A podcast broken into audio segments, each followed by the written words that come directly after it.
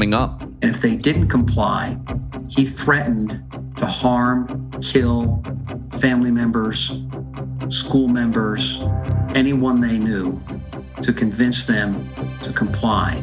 For Vault Studios, I'm Reed Redmond. You're listening to The Daily Crime.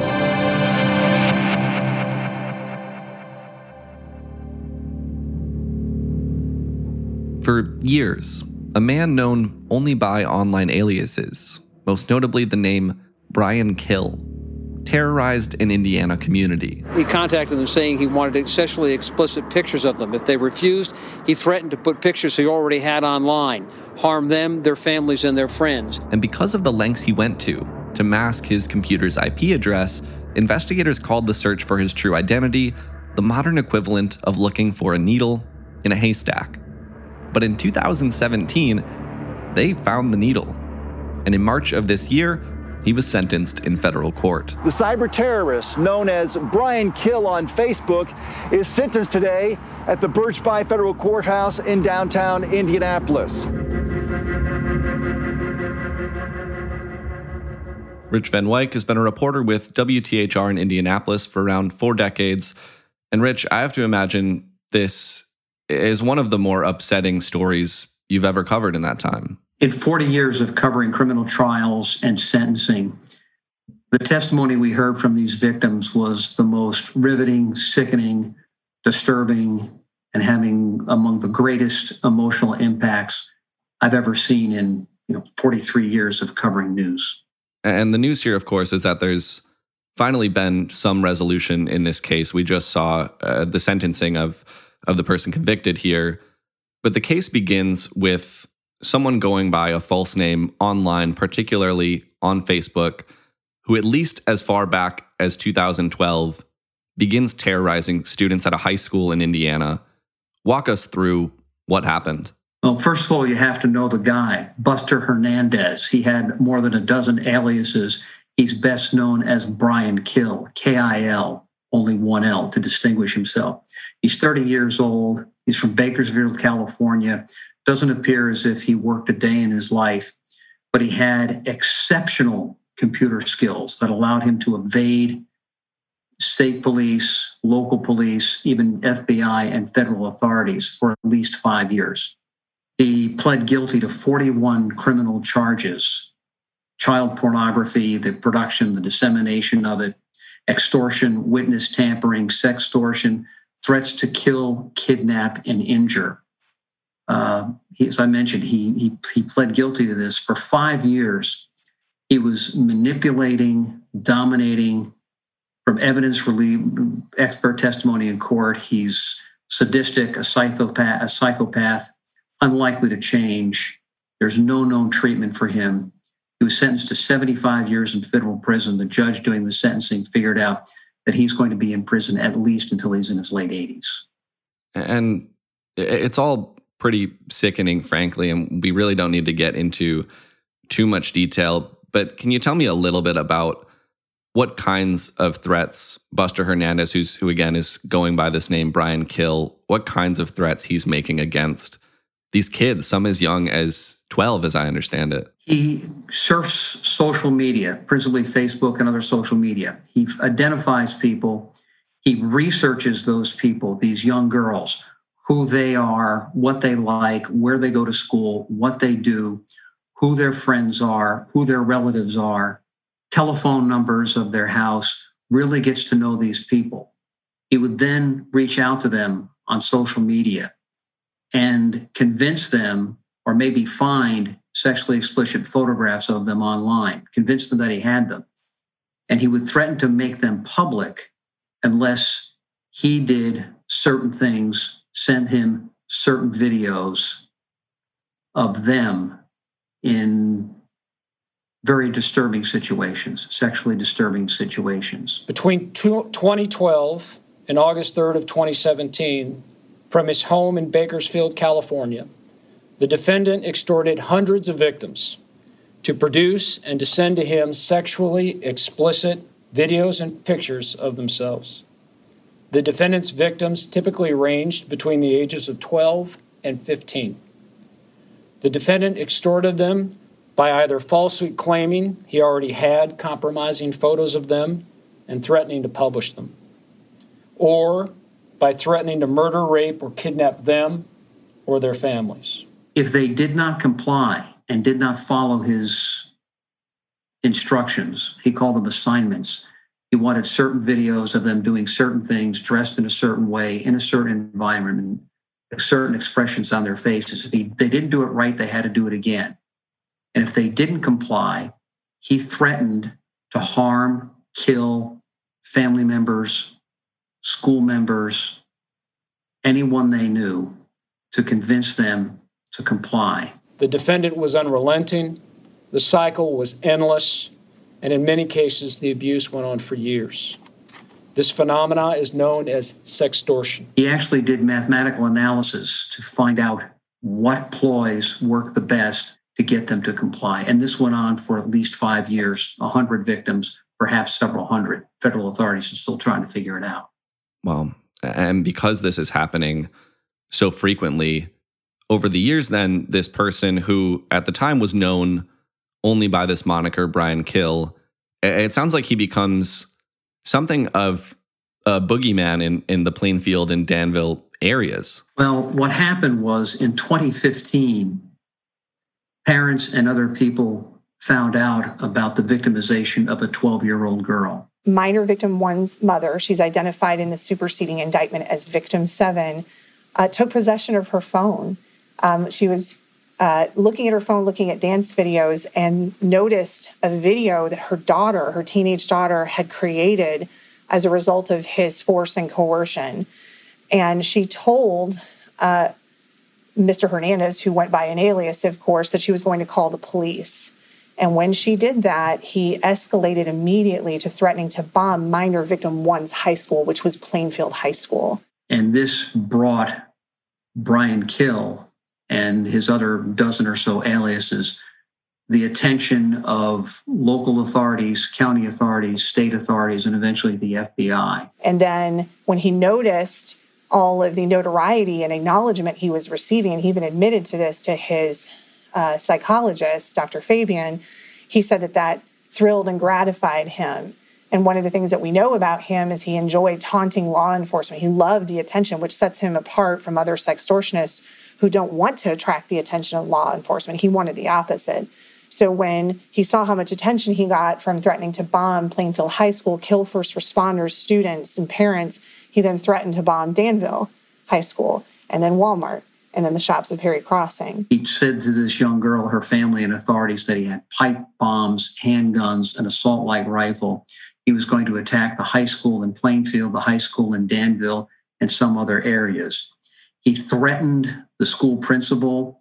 He threatened the police officers working the case, vowing he would never get caught. So the threats, it sounds like, turned from threatening individual students to threatening schools and, and even businesses. And as I understand it, at one point, these threats even shut down an entire school for a day, right? It shut down school, it limited activities uh, at the school. There was a great deal of fear and consternation among parents and school officials as to what to do, what needed to be done to keep kids safe. The uh, U.S. district, the U.S. attorney prosecuting the case uh, basically said, you know, he brought a community to its knees.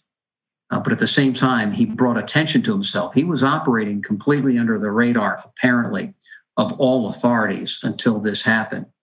Uh, the testimony from some of these victims in court uh, was the fact that um, she read about this in the newspaper or saw it on television and immediately thought, that's what's happening to me. This is the same guy. You mentioned that this was a pretty complex operation and that he was able to go under the radar for such a long time. How was Buster Hernandez able to hide his real identity for about five years? At least five years. At least five years. Very sophisticated. He had remarkable computer skills for a man that supposedly never worked a day in his life. This was his, according to investigators, his full time job. He used some commonly used software on the internet that allowed his communications to bounce from one computer to another computer to another computer all the way around the world. This was a sophisticated dark web which allowed him to mask his IP address. He uh, thought uh, he could not be found. And in the cyber world, uh, this was the modern equivalent of looking for a needle in a haystack. For 18 months, federal authorities could not identify who he was or where he was. But he made a mistake. He was careless. He used his computer, and at one time, federal authorities had his true IP address, the address for his computer, where it was and what was going on. But they didn't have enough good evidence. So they went to a former victim, not a former victim, a victim who he had stopped terrorizing and asked her to send him a video declaring her independence, how she wasn't afraid of him anymore. And they installed what's called a NIT, a network investigating technique. It's like a bug. He downloaded that video. In that video was a bug. And it immediately identified the true identity of that computer, where it was. And the FBI and other agencies started making surveillance, not only of the computer, but actually put a camera on a utility pole outside Hernandez's house to make sure that he was home or he was not home when this activity was occurring or not occurring. And that was what eventually brought him down.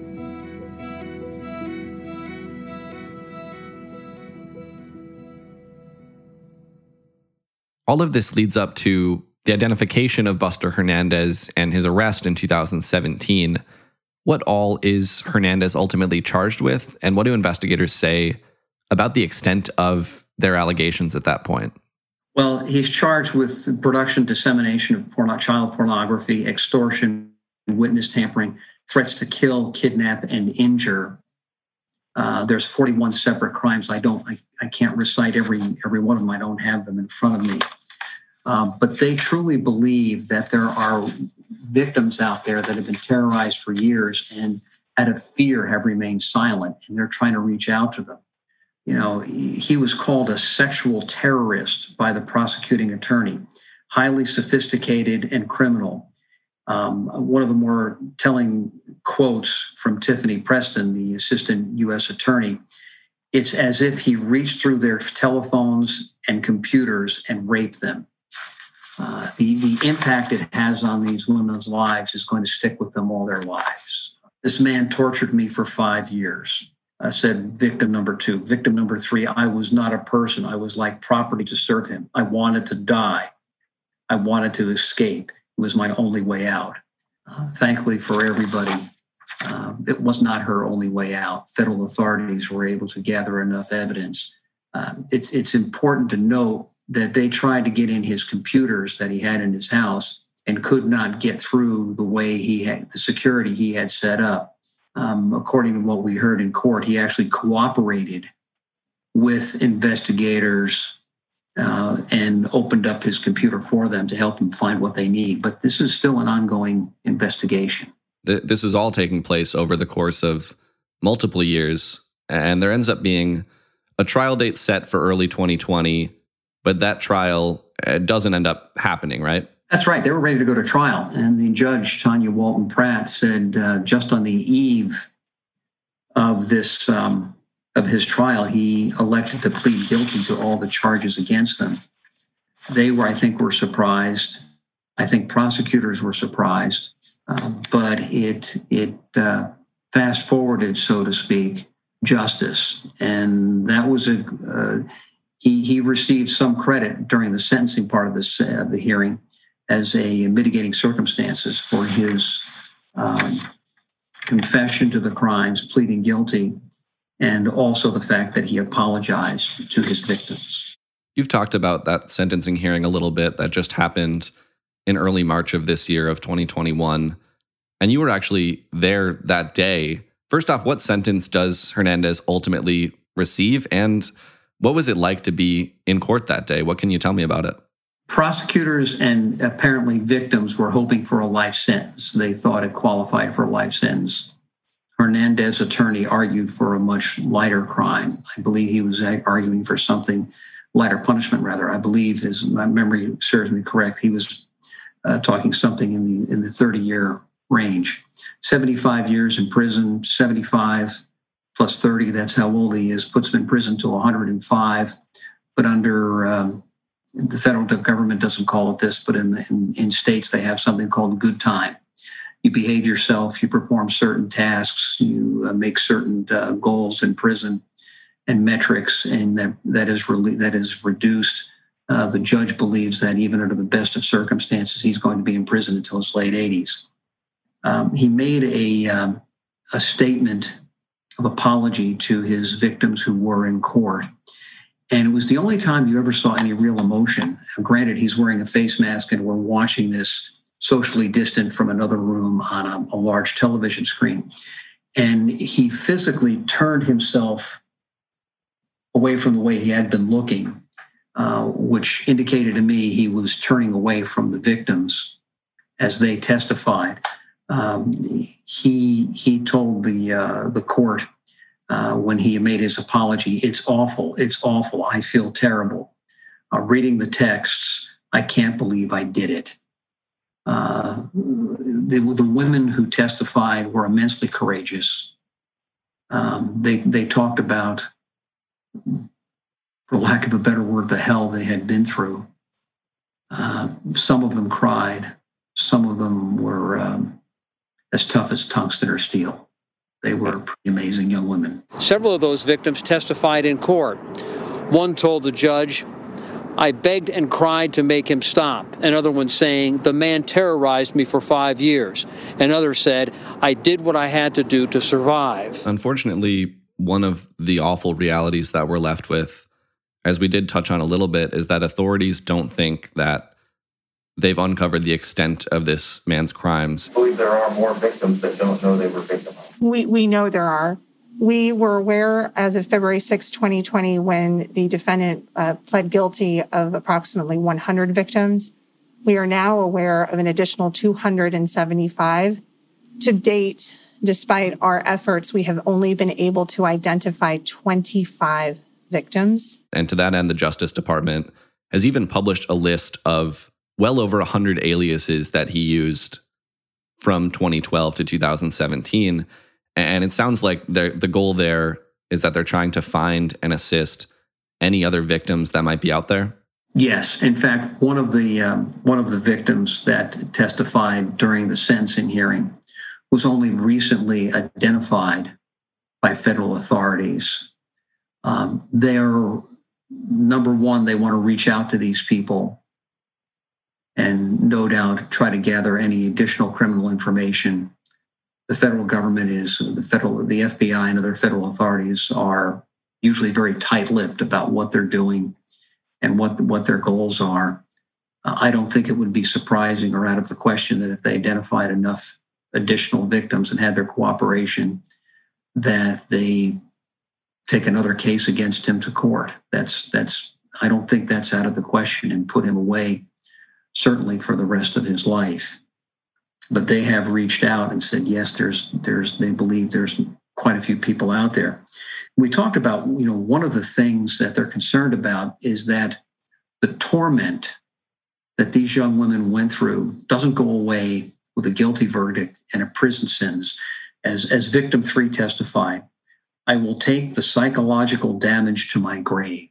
Mm. These were these were women who without going into the details, uh, you can only imagine what they uh, what they went through when when they would be out somewhere and check their cell phone and realize that he was communicating with them, and they knew he had to get right back to him. Otherwise, the pain that he inflicted on them, the fear he inflicted on them, would be much worse than giving up whatever they were doing and answering his call. You've shared some of the testimony you heard from these victims at this sentencing hearing, and and that's what I, I want to end on is is what these young victims who had the courage to confront this man in court had to say. Were there any other statements or quotes that that stuck out to you? Sitting in a courtroom like this, it was almost difficult to keep up with the quotes because there were just so many I can't believe that. Oh my goodness. Uh, but victim 11 uh, stuck out. She was a little older than some of the victims who were there. And she talked about the first time she interacted with Hernandez. From that day on, I lived in fear. I begged and cried to make him stop. And she was a tough individual. And she said, you know, he, she, he looked, I assume, over, she looked over, I assume, at him directly and asked, Why did you tear down little girls? And then she delivered a, a, a personal message and she, she, she told Hernandez, You did not ruin me. You made me a strong woman. And uh, that, that stuck with me. That uh, she bent under the torment and the torture, but she didn't break. We'll end on that. Rich Van Wyk with WTHR in Indianapolis. Thank you for sharing the story with us. My pleasure. Thank you for tuning in to another episode of The Daily Crime. We're here every day, Monday through Friday, so make sure you're subscribed or following the show on whatever podcast app you use. If you're looking for more after that, Will and I also co host a weekly podcast called True Crime Chronicles, where we dig a little deeper into a single case each week. You can find it by searching for True Crime Chronicles wherever you're listening to this right now. Until next time, for Vault Studios, I'm Reed Redmond.